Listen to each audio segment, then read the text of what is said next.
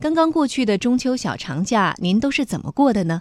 文旅部昨天晚间发布的最新数据显示，中秋小长假期间，全国接待国内旅游总人数一点零五亿人次，同比增长百分之七点六，实现国内旅游收入四百七十二点八亿元，同比增长百分之八点七。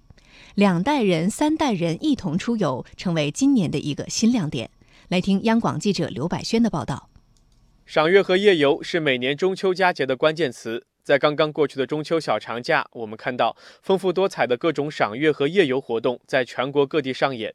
比如，二零一九年中央广播电视总台中秋晚会在江苏淮安举办，将同享一轮明月、共祝万家团圆的心愿传递给全球华人。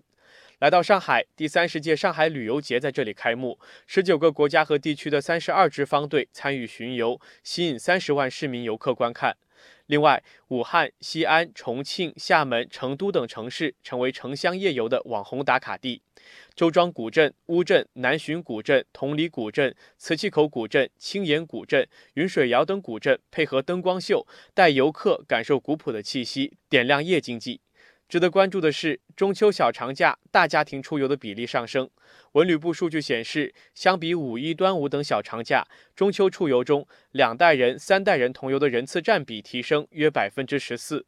对此，业内观点指出，目前以夫妻、孩子与长辈等多人为基本形式的小家庭逐渐变多，日益成为整个社会中家庭结构的主流。